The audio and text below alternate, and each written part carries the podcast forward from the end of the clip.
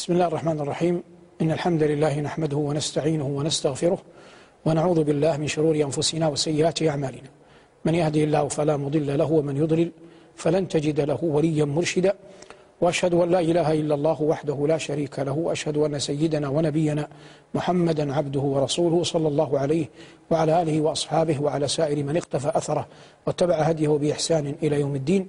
أما بعد أيها المباركون هذا لقاء من برنامجكم روح المعاني. ولقاء هذا اليوم هو مقطوعة من السيرة العطرة والأيام النظرة لرسولنا صلى الله عليه وسلم نفيء إلى ظلاله ونستخرج من معانيه ما ينفعنا في أمر ديننا ودنيانا. اللقاء عنوانه صلح الحديبية. والحديبية اسم مكان يقال له اليوم الشميسي وهو على مقربة من مكة بعضه في الحل وبعضه في الحرم. وأصل الأمر أن النبي صلى الله عليه وسلم في السنة السادسة خرج عازما على العمرة لا يريد غيرها وخرج معه أكثر من ألف وأربعمائة من أصحابه رضوان الله تعالى عليهم أحرموا من ذي الحليفة ومضوا ليس معهم إلا السيوف في القرب يريدون البيت الحرام لا يريدون غيره فسمعت قريش بهم فأقسموا جهد إيمانهم أن يصدوا النبي صلى الله عليه وسلم عن البيت. وعن هذا تحدث العرب أن النبي عليه السلام دخلها عليهم عنوة. مضى صلى الله عليه وسلم حتى دنا من الحديبية وأناخ هناك المطايا. فكانت هناك بعض المراسلات بينه وبين قريش. من ذلكم أن قريشا بعثت له قوما يعظمون الهدي مع رجل يقال له سيد الأحابيش. فلما راه النبي عليه الصلاة والسلام قال هذا من قوم يعظمون الهدي فأمر بإخراج الهدي. وكان الصحابة قد ساقوا الهدي معهم والهدي تضرر كثيرا لطول مكثه وعكوفه. قال الله جل وعلا والهدي معكوفا أن يبلغ محله ومحله البيت. فلما رآه فلما رآهم ذلك السيد زادت قناعته أن النبي عليه السلام وأصحابه لا أن النبي عليه السلام وأصحابه لا يريدون إلا البيت. فرجع إلى قريش يخبرهم الخبر لكن قريشا لم تلتفت إليه ولم تعبأ بقوله وبقيت على موقفها. في غمرة تلك المفاوضات بعث النبي صلى الله عليه وسلم عثمان بن عفان إلى قريش فنزل على بعض القرشيين من بني أمية فأشاروا عليه أن يطوف بالبيت فكان عثمان رضي الله عنه في الذروة من الأدب. قال والله إني لأستحيي أن أطوف بالبيت ونبينا صلى الله عليه وسلم محبوسا عنه. وهذا من أدب عثمان مع نبينا عليه السلام. ثم أشيع أن عثمان رضي الله عنه قد قتل. فدعا النبي عليه السلام أصحابه إلى بيعة عرفت ببيعة الرضوان لأن الله جل وعلا قال لقد رضي الله عن المؤمنين إذ يبايعونك تحت الشجرة فهذه بيعة الرضوان مد النبي صلى الله عليه وسلم يده فبايعه أصحابه على الموت. إلا واحدا منهم يقال له الجد بن قيس كان معدودا عياذا بالله في المنافقين. فبايعوه أولئك فقال عليه الصلاة والسلام لا يدخل النار أحد بايع تحت الشجرة. فهؤلاء من خيرة أهل الأرض رضوان الله تعالى عليهم الذين وفقوا أن يبايعوا رسول الله صلى الله عليه وسلم بيعة, بيعة الرضوان. وقال جل وعلا عنهم إن الذين يبايعونك إنما, إنما يبايعون الله يد الله فوق أيديهم.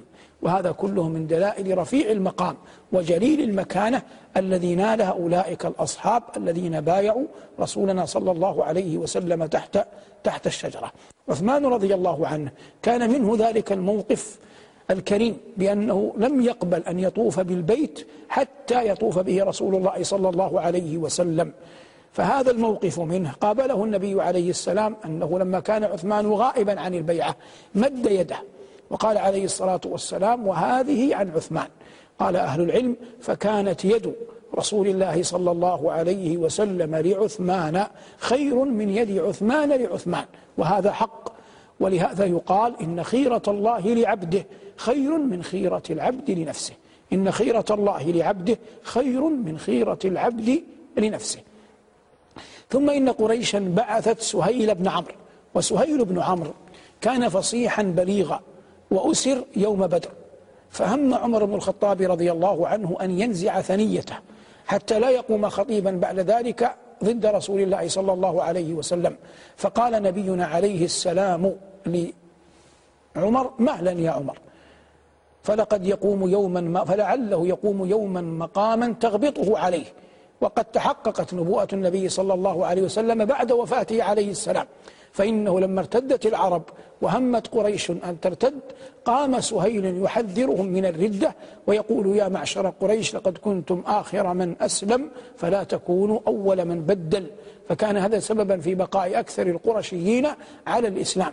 وهذا هو الموقف الذي عناه النبي صلى الله عليه وسلم حين قال لعمر لعله يقوم مقاما تغبطه عليه يا ابن الخطاب. سهيل هذا كان وقت ذاك لم يسلم بعد فبعثته قريش ليتفاوض مع الرسول صلى الله عليه وسلم وكان الأمر قد حزب والوضع قد اشتد. فلما أقبل سهيل ورآه النبي عليه الصلاة والسلام عرفه فقال عليه السلام هذا سهيل بن عمرو سهل أمركم وهذا من باب التفاؤل بالأسماء وهذا والفأل الحسن كان عليه الصلاة والسلام تعجبه الكلمة الطيبة وكذلك المسلم يتفاءل بالكلمة الطيبة ويتفاءل بالأسماء الحسنة فإن سهيلا يدل على السهولة في الأمر. وقد كان النبي صلى الله عليه وسلم يتوخى من أصحابه ومن الطرائق والأماكن التي يأتيها الأسماء المقبولة التي لها أثر حميد في النفس إذا نطقت وأن ألفاظها ومفرداتها تعني شيئا حسنا يسيرا في الناس. فلما لقي النبي عليه الصلاة والسلام بريدة بن أسلم قبل أن يدخل المدينة في طريق هجرته إليها. قال من أنت؟ قال أنا بريدة. فالتفت صلى الله عليه وسلم إلى أبي بكر وقال يا أبا بكر برد أمرنا. قال ابن من؟ قال ابن أسلم. قال سلمنا يا رسول سلمنا يا أبا بكر. فهذا تفاؤل بالأسماء وحمل معانيها على أجمل الأشياء. فلما جاء سهيل قال النبي صلى الله عليه وسلم سهل أمركم. ثم اتفقوا على شرائط معينة. ثم دعوا علي رضي الله عنه ليكتب الكتاب بين النبي عليه السلام وبين سهيل فقال عليه الصلاة والسلام يملي الكتاب على علي اكتب. هذا ما قضى عليه محمد عبد الله ورسوله سهيل بن عمرو. فاعترض سهيل قائلا لو كنا نعلم ونشهد أنك رسول الله لما قتلناك. اكتب اسمك واسم أبيك. فقبل صلى الله عليه وسلم وقال اكتب. هذا ما قضى عليه محمد بن عبد الله. فأبى علي أن يمسح الاسم أن يمسح رسول الله كلمة رسول الله. ثم أشار إلى مكانها فمسحها صلى الله عليه وسلم بيده وقال لعلي أما وإنك ستدعى إلى مثلها فتجيب؟ ووقع هذا بعد أن قضى الحكمين أبو موسى الأشعري وعمر بن العاص بين علي ومعاوية وهذا من الغيب الذي أطلع الله جل وعلا نبيه عليه. فكتبوا الكتاب هذا ما قضى عليه محمد بن عبد الله سهيل بن عمرو. وكان في الكتاب شروطا مجحفة في ظاهرها بحق المؤمنين. فغضب الصحابة رضي الله عنه وأرضاهم وقال عمر رضي الله عنه لنبينا ألسنا على الحق؟ قال بلى. قال ألست عبد الله. ألست عبد الله ألست عبد الله ورسوله؟ قال بلى. قال فعلى ما نقبل الدنية في ديننا. فقال النبي صلى الله عليه وسلم إني عبد الله ولن يضيعني. فكان عمر رضي الله عنه يحتج على النبي صلى الله عليه وسلم بقوله ألم تقل لنا إنك رأيت رؤيا أنك أننا نطوف بالبيت؟ قال نعم لكن أخبرتك أنه في عامنا هذا؟ قال لا. قال ما وإنك مطوف بالبيت إن شاء الله. فعمر رضي الله عنه تعجل الأمر وينبغي أن يعلم أن الله جل وعلا لا يعجل لعجلة أحد من خلقه. ولزوم الأمر ليس بالأمر الهين. ولهذا قال الصديق لعمر رضي الله تعالى عنه وأرضاه لما قال مقولته تلك قال الزم غرزة فإنه على الحق وإنه عبد الله ورسوله وإن الله لن يضيعه. وقال له مثل ما قال النبي عليه الصلاة والسلام أخبرك أنك ستطوف بالبيت عامك هذا ولهذا ينبغي أن يكون المرء دقيقا في ألفاظه. وإذا أراد أن يحاكم أحدا أو يقاضيه أو يحتج عليه أو أو يأخذ عليه عثرة فلينظر في الكلمات والمفردات. هل تعني ما يقول أو لا تعني؟ حتى لا نحاكم الناس على باطل ولا نتهمهم بما ليس فيهم. والأنبياء والمرسلون عليهم السلام لا ينطقون عن الهوى. كما قال الله جل وعلا عن نبيه وما ينطق عن الهوى إن هو إلا وحي يوحى. والمقصود أن عمر لغلبة عاطفته في ذلكم الموقف قال ما قال رضوان الله تعالى عليه وما زال يفعل الصالحات ويتابع في الحسنات يكفر عن ذلكم الأمر كما أخبر عن نفسه رضوان الله تعالى عليه. والمقصود تم الكتاب. وعاد النبي صلى الله عليه وسلم إلى رحله وأمر أصحابه أن ينحروا هديهم ويحلقوا رؤوسهم فكأنهم انقبضوا. فأشارت عليه إحدى أمهات المؤمنين إحدى أمهات المؤمنين أن يفعل. فبدأ صلى الله عليه وسلم بنفسه فنحر هديه ودعا الحلاق. فلما رأى الصحابة رضوان الله تعالى عليهم أن النبي صلى الله عليه وسلم نحر هديه وحلق رأسه علموا أن الأمر لا بد منه وأنه لا مفر منه. لفعله صلوات الله وسلامه عليه فقاموا.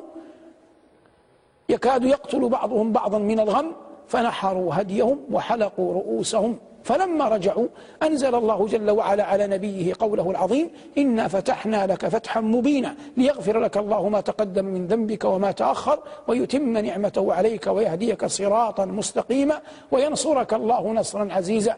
فقال عمر رضي الله تعالى عنه وأرضاه بعد أخذ وعطاء مع نبينا عليه السلام أفتح هو يا رسول الله؟ قال عليه الصلاة والسلام نعم هو فتح يا ابن الخطاب. والمقصود رجع صلى الله عليه وسلم إلى المدينة. لما رجع إلى المدينة في العام الذي يليه بعد أن أمن الناس لأنه كان في شروط الحديبية أن يأمن الناس وفي شروطها أيضا أن يعود النبي صلى الله عليه وسلم من قابل فيطوف بالبيت رجع صلوات الله وسلامه عليه إلى البيت وأمر من اعتمر معه من الصحابة وغيرهم فخرج عليه الصلاة والسلام في قرابة ألفين أو ثلاثة آلاف رجل. وخرج من المدينة معه سلاح ثقيل وسلاح خفيف. حتى وصل إلى غير بعيد عن مكة فأناخ السلاح الثقيل صلوات الله وسلامه عليه وجعل عليه أحد الصحابة. ثم توجه صلى الله عليه وسلم إلى إلى مكة.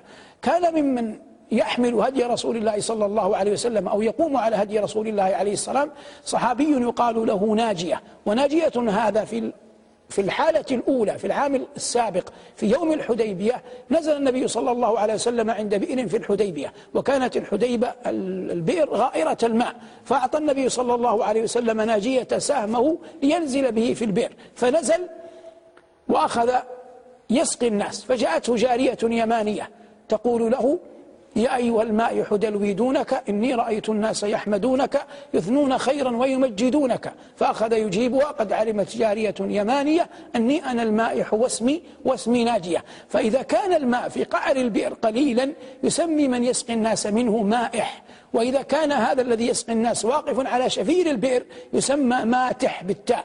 والأولى بالهمس قالت له أيها المائح دلوي دونك إني رأيت الناس يحمدونك يثنون خيرا ويمجدونك. فأجابها في أبيات طويلة من أشهرها أو من أولها قوله قد علمت جارية يمانية أني أنا المائح واسمي واسمي ناجية. والمقصود من هذا ما كان يحدث من التلاطف من أمر المتلطف المقبول بين الصحابة رضوان الله تعالى عليهم وأرضاهم. ناجية هذا كان على هدي النبي صلى الله عليه وسلم. ثم وضع النبي صلى الله عليه وسلم سلاحه الثقيل كما قلنا وجعل عليه أوس بن خولي. وأوس بن خولي رجل أنصاري كان محبا عظيم الحب لرسول الله صلى الله عليه وسلم. ومن دلائل ذلك أنه لما مات عليه الصلاة والسلام وتولى غسله أهل بيته علي والعباس وقثم والفضل وشقران وأسامة مولى النبي صلى الله عليه وسلم أحب أوس أن يشارك. فأخذ ينادي من وراء الباب يناشد عليا أنشدك الله والرحم. وقرابتنا من رسول الله صلى الله عليه وسلم إلا أدخلتني. فدخل أوس بن خولي يشهد غسل رسول الله صلى الله عليه وسلم ولا يشارك فيه. ولا ريب أنه أيا كان الأمر فهي منقبة عظيمة لأوس رضوان الله عليه أن يشهد غسل نبينا صلوات الله وسلامه عليه. أوس هذا كان على السلاح. فدخل صلى الله عليه وسلم مكة دخل المسجد الحرام. والله يقول له لقد صدق الله رسوله الرؤيا بالحق لتدخلن المسجد الحرام إن شاء الله. محلقين رؤوسكم ومقصرين لا تخافون. تدخلون آمنين حال دخولكم. حال دخولكم. لا تخافون حال أدائكم النسك. لا تخافون فعلم ما لم تعلموا فجعل من دون ذلك فتحا قريبا. فأمر النبي صلى الله عليه وسلم أصحابه أن يظهروا شيئا من الشدة. لما بلغه أن قريشا تتحدث أنه سيأتيكم أصحاب محمد قد وهنتهم حمى يثرب. فسن يوم ذاك الاطباع وأن يخرج الإنسان منكبه الأيمن. وأمرهم صلى الله عليه وسلم أن يرملوا في الأشواط الثلاثة الأولى لأن قريشا وقفت على الجبل المحاذي للركنين الشماليين. فلا ترى الصحابة وهم يطوفون بين الركنين اليمانيين. فعند الركنين اليمانيين لم يكونوا يرملون. أما في بقية الكعبة فكانوا يرملون. فكان صلى الله عليه وسلم أبقى على قوتهم.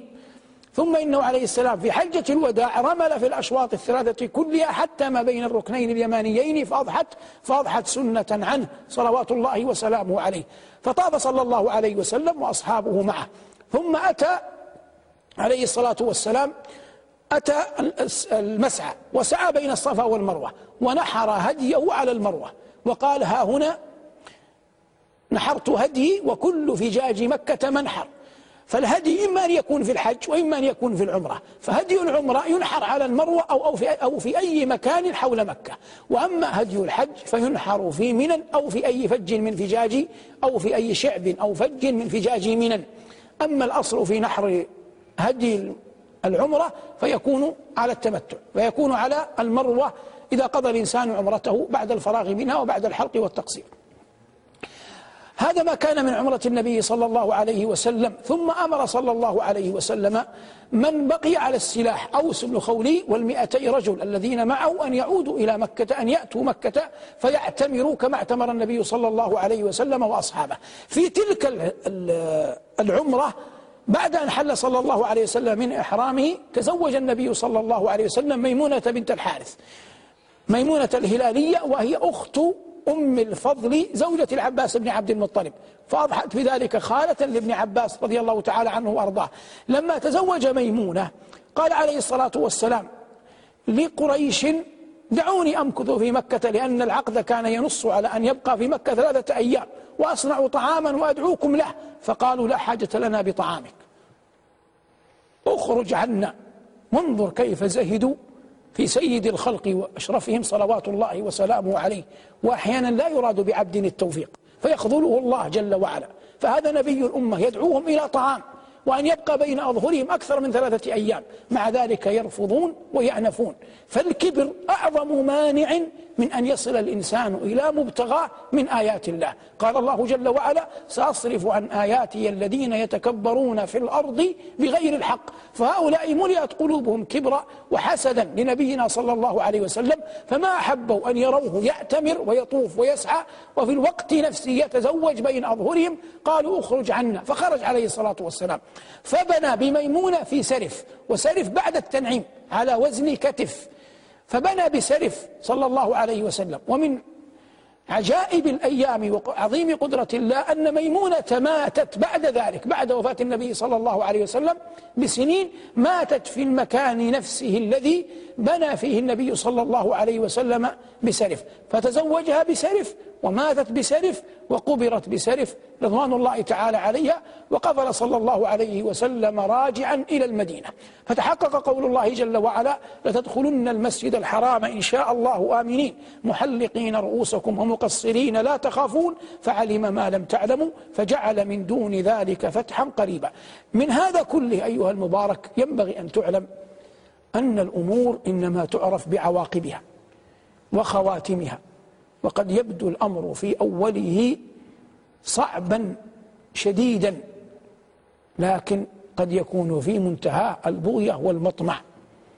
والثقة بنصر الله. ينبغي أن تملأ القلوب. مع حسن الظن به تبارك اسمه وجل ثناؤه. وإلا يا أخي ليس أمرا هينا أن يخرج رسول الله صلى الله عليه وسلم من المدينة ويحرم من ذي الحليفة. وهي أبعد المواقيت عن مكة ويطوي القفار والديار والنجاد والمهاد ويصل إلى. إلى مقربة من البيت ثم يمنع من أن يطوف به ثم يقبل وينحر هديه ويحل إحرامه ويحلق رأسه ويعود لكن الصبر الذي رزقه صلى الله عليه وسلم واليقين بنصر وفتح رب العالمين جل جلاله جعله صلوات الله والسلام يقبل ذلك وهو يعلم أنه إلى أمد وأن فرج الله جل وعلا آت. وقد بينا أن الله جل وعلا لا يعجل لعجلة أحد من خلقه. يستنبط من هذه من هذا الصلح فضيلة أصحاب الشجرة. وقد قدمنا أن النبي صلى الله عليه وسلم قال لا يدخل النار أحد بايع تحت الشجرة. وثمة أحداث في حياته صلوات الله وسلامه عليه كتب الله الخلود لأهلها. ولا أقصد بالخلود البقاء وإنما الخلود الرفعة والمجد وعلو المكانة عند الله. ومن ذلكم ما كان للمسلمين يوم بدر. فإن النبي صلى الله عليه وسلم قال في خبر حاطب بن أبي بلتعة لما هم عمر أن يقتله قال دعه يا عمر فإنك لا تدري فلعل الله اطلع على أهل بدر فقال اعملوا ما شئتم فإني قد غفرت لكم. فيوم بدر يوم عظيم وفق الله تلك الفئة والثلة المؤمنة ثلاثمائة رجل وبضعة عشر رجلا. كانوا مع النبي صلى الله عليه وسلم أن ينالوا هذا الموقف أن ينالوا هذه المنزلة الكريمة والموقف والموقف العظيم. كذلك ورد أن النبي صلى الله عليه وسلم كان يتقدم أحيانا في الحديبية إلى الحرم. وقد بينا أن الحديبية بعضها في الحل وبعضها وبعضها في الحرم. فيصلي صلى الله عليه وسلم بعض الفروض في الحرم وهذا من أدلة من قال إن الصلاة في الحرم كله بمئة ألف سواء كان في المسجد المحيط بالكعبة أو كان في غيرها. من أدلة من قال إن الصلاة في حرم مكة كلها بمئة ألف ما كان من صنيع النبي صلى الله عليه وسلم أنه كان يتقدم ويتوخى الصلاة في الحرم ويمكث ينحر ويطعم ويأكل ويشرب في الحل من الحديبية صلوات الله وسلامه عليه. يبقى أمر في هذه المسألة أننا نلحظ أن الحديبية في الطريق القادم من جدة إلى إلى مكة وليست في طريق القادم إلى المدينة. وسبب ذلك أن النبي عليه الصلاة والسلام وهو في طريقه إلى الحديبية أطل عليه خالد بن الوليد وهم يصلون. فصرف الله جل وعلا خالدا وكان يومئذ كافرا. ثم ندم خالد أنه لم يغزو النبي صلى الله عليه وسلم ولم يبطش بالمؤمنين والذين الذين معه حال صلاتهم. وعلم أنهم سيصلون العصر. فأنزل الله جل وعلا أحكام صلاة الخوف ما بين الصلاتين. وفوت على خالد أن يأتيهم كرة أخرى. ثم إن النبي عليه السلام قال لبعض أصحابه من يدلنا على طريق آخر؟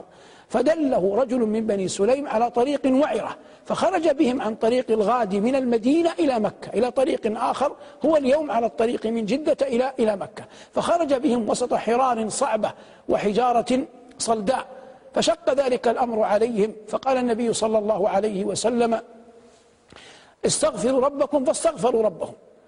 وعلمهم كلمات يقولونها فأجابهم. فقال صلى الله عليه وسلم لأصحابه فرح والله إنها للكلمة التي طولب بها بنو إسرائيل فأبوا. يوم أن قيل لهم قولوا حطة نغفر لكم من ذنوبكم. ففرح صلى الله عليه وسلم أن الصحابة لم يخالفوه في الأمر كما خالف أصحاب موسى موسى وأنهم استجابوا لما أمرهم الله جل وعلا به ودعا لهم بخير صلوات الله وسلامه عليه. ومن هذا يعلم أن الله جل وعلا ختم الأمم بهذه الأمة المحمدية وأنها خير أمة أخرجت للناس كما أن رسولها صلى الله عليه وسلم أكرم نبي وأفضل رسول ختم الله به النبوات وأتم الله به الرسالات. والمسلم إذا أسلم قلبه لله إذا جاءه الأمر الإلهي أو الأمر الرباني توقف عنده. وقليل في الناس من يصنع هذا مع أن الناس يدعون كلهم أنهم يفزعون ويحتكمون إلى أمر الله. وقد ورد في كتب التاريخ أن عمر رضي الله تعالى عنه وأرضاه مر في أيام ولاية في مر في أيام خلافته في مدينة رسول الله صلى الله عليه وسلم على جدار تصوره بعض شباب وفتيان من الأنصار وأخذوا يحتسون الخمر. فارتقى رضي الله عنه وأرضاه وتصور الجدار وأنكر عليهم صنيعهم هذا. فقالوا مهلا يا أمير المؤمنين؟ جئنا بواحدة وجئت بثلاث. جئنا بشرب الخمر وأنت. تصورت الجدار والله جل وعلا يقول وأتوا البيوت من أبوابها. وتجسست علينا من قبل والله جل وعلا يقول ولا تجسسوا. ولم تستأذن في الدخول والله جل وعلا يقول حتى تستأنسوا وتسلموا على أهلها. فرجع عنهم رضي الله عنهم وأرضاه رضي الله عنه وأرضاه وقبل حجتهم على ما يروون لأنه أذعن لكلام الله جل وعلا وقد قيل في وصف عمر كان وقافا عند كلام الله كان وقافا عند كلام الله. قال حافظ رحمه الله وفتية أولعوا بالراح وانتبذوا لهم مكانا وجدوا في تعاطيها. ظهرت حائطهم لما علمت بهم والليل معتكر الأرجاء ساجيها. قالوا مكانك قد جئنا بواحدة وجئتنا بثلاث لا تباليها. فأتي البيوت من الأبواب يا عمر فقد يزن من الحيطان آتيها. ولا تجسس فهذه الآية قد نزلت بالنهي عنه فلم تذكر نواهيها. فعدت عنهم وقد أكبرت حجتهم. لما رأيت كتاب الله يمليها وما أنفت وإن كانوا على حرج من أن يحجك بالآيات عاصيها. وقوله وما أنفت وإن كانوا على حرج من أن يحجك بالآيات عاصيها. وقوله قبلها فعدت عنهم وقد أكبرت حجتهم. لما رأيت كتاب الله يمليها دليل على أن المؤمن ينبغي أن يكون وقافا عند كلام الله. وما أكثر ما نذكر بالله فيقع منا عياذا بالله عدم التذكر. وما أكثر من أن نبصر بالدين فيقع منا عياذا بالله عدم التبصر. وإنما يمتحن المؤمن ويبتلى إذا ذكر بالله جل وعلا. وألزم كلمة التقوى أين هو من؟ الوقوف عند كلام ربه تبارك وتعالى. فهؤلاء الصحابة لما طلب منهم في وعرة ذلك الطريق أن يقولوا الاستغفار وأن يلجأوا إلى ربهم جل وعلا. قبلوا في حين أن بني إسرائيل كما بينا سلفا أصابهم الكبر فامتنعوا. فكان هذا انتصارا لنبوة نبينا صلى الله عليه وسلم لأن أصحابه قاموا بالأمر على أكمل وجه رضي الله عنهم وأرضاهم. وقد كانوا شامة في جبين الأيام وتاجا في مفرق الأعوام. مر معنا في أول اللقاء أن سهيل بن عمرو قال لو كنا نشهد أنك رسول الله لما قاتلناك. بمعنى أن القرشيين لم يقبلوا دعوى النبي عليه الصلاة والسلام بأنه رسول. في هذه أنزل الله جل وعلا خاتمة سورة الكهف. قال الله خاتمة سورة الفتح. في هذه أنزل الله جل وعلا خاتمة سورة الفتح. قال الله جل وعلا محمد رسول الله. جاءت بعد قول الله جل وعلا لقد صدق الله رسوله الرؤيا بالحق. محمد رسول الله. أي فإن أبيتم أن تشهدوا أنه رسولنا فنحن نعلم أنه رسولنا ونشهد له بذلك. محمد رسول الله. والذين معه هؤلاء أصحاب الشجرة. أشداء على الكفار رحماء بينهم. تراهم ركعا سجدا يبتغون فضلا من الله ورضوانا سيماهم في وجوههم من أثر السجود أي استنارت وجوههم من كثرة الصلاة. سيماهم في وجوههم من أثر السجود ذلك أي ما مضى من مدح وثناء عليهم ذلك مثلهم في التوراة. ثم جاء مثل آخر وهو في الإنجيل في الكتاب الذي أنزل بعد التوراة. ومثلهم في الإنجيل كزرع أخرج شطأه فآزره فاستغلظ فاستوى على سوقه. يعجب الزراع ليغيظ بهم الكفار.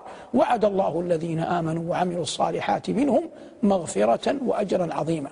فانظر كيف نصر الله جل وعلا رسوله لما أعرض عنه فئام من أهل الأرض.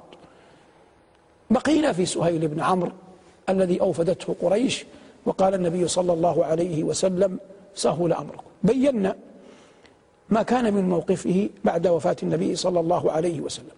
ثم قدم المدينة واستأذن عمر أي سهيل أن يذهب إلى الشام فهاجر بأهله كلهم إلى الشام مجاهدا في سبيل الله تبارك وتعالى. ثم لما وقع طاعون عمواس أصابه الطاعون وأكثر أهل بيته ولم ينجو منهم إلا القليل فمات شهيدا بالطاعون رضوان الله تعالى عليه. وهذا يدل على أن العبرة بالخواتيم فقد قضى شطرا من عمره عدوا لله ورسوله. ومع ذلك ختم الله له بخاتمة طيبة فيسر الله له أن يدخل في الإسلام وأن يحسن إسلامه ثم يسر الله جل وعلا له أن يرزق الشهادة في سبيله. وإن كانت الشهادة هنا دون شهادة الموت لكنه خرج أصلا يريد الشهادة في سبيل الله غازيا مجاهدا رضوان الله تعالى عليه. وقد قالوا إنه لم ينجو من أهل بيته الذين هاجروا إلى الشام إلا اثنين رجل وامرأة شاب وشابة. فلما رجع قال بعض أهل بيته لهم زوجوهم من بعضهم البعض حتى يبقي على الذرية. فتزوج ذلكم الشاب من آل سهيل. تلك الفتاة التي كانت أيضا من آل سهيل ابن عمرو. وهذا فيه إرشاد لحكمة الله جل وعلا وكمال قدرته وما يكون في الأشياء. صلح الحديبية يبين في مجمله أن للحاكم المسلم أن يتصرف التصرف الذي يغلب على الظن فيه أن فيه مصلحة المسلمين بصرف النظر عما يعرف بالرأي العام. لكن متى ما وجد الحاكم الشرعي المبني حكمه على شريعة الله جل وعلا والذي له في الأعناق بيعة شرعية وحسن الظن به يجوز له أن يتصرف بالصلح مع من يشاء من الأمم. المهم أن تكون الغاية نفع أهل الإسلام.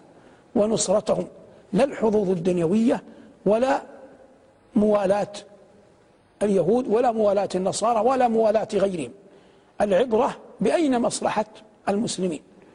وهم العشيرة أن يبطئ حاسد أو أن يصير مع العدو لآمها وهذا مما أفاءه الله جل وعلا وجعله حقا للحاكم المسلم إذا كان حريصا على نفع أهل أهل الإسلام.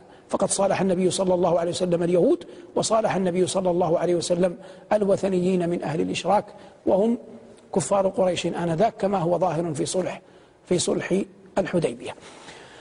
هذه نظرات وتأملات في صلح الحديبية مقطوعة عطرة من السيرة النظرة. لما سمي هذا الصلح فتحا؟ لأن الناس بعد ذلك أمنوا ودخل الناس في دين الله أفواجا. والنبي عليه الصلاة والسلام بعد هذا الفتح بعد هذا الصلح لما استوثق من قريش التفت إلى اليهود. فكانت غزوة خيبر بعد صلح الحديبية. فكانت غزوة خيبر بعد صلح الحديبية. وهي الوعد الذي قال الله فيه فعلم ما لم تعلموا فجعل من دون ذلك فتحا قريبا. فعمد النبي صلى الله عليه وسلم بعد صلح الحديبية إلى خيبر وفتح الله جل وعلا له خيبر صلوات الله وسلامه عليه. ومن عجيب ما يروى أن العباس بن عبد المطلب بعد فتح خيبر قال له القرشيون إن ابن أخيك أي محمد قد قتل. فسكت العباس رضي الله تعالى عنه وأرضاه. حتى ضمن أن القائل وهو من المسلمين قد أخذ ما يريده من مكة وانصرف قافلا راجعا. وقد طمأن هذا القائل العباس بأن شيئا من هذا لم يحدث وأن النبي صلى الله عليه وسلم فتحت له خيبر وأنه تزوج صفية بنت حيي بن أخطب. فلبس العباس وتجمل وتطيب وطاف بالبيت. فظنت قريش أنه يصنع هذا تجملا للمصيبة حتى لا يشمت به أحد. فقالوا له نعم ما تجملت به يا أبا الفضل. فلما فرغ من طوافه أتاهم وقال لهم إن ابن أخي فتح الله له خيبر وأمسى معرسا بابنة ملكهم. فلما تأكدوا من هذا الخبر كادوا يموتون غيظا. فأحيانا كما قال نبينا الحرب خدعة. ويحتاج الإنسان أحيانا إلى أن يواري أو إلى أن يظهر بعض الكلمات التي تحتمل أكثر من معنى غيظا لعدوه وإرغاما لأهل الكفر. وهذا باب واسع جدا لكن ليس كل أحد يحسنه. ولهذا من أحسن الأشياء أن توكل الأشياء إلى القائمين عليها بحق الذين يملكون زمامها ويعرفون أين طرقها ومسالكها ومسالكها وزمامها.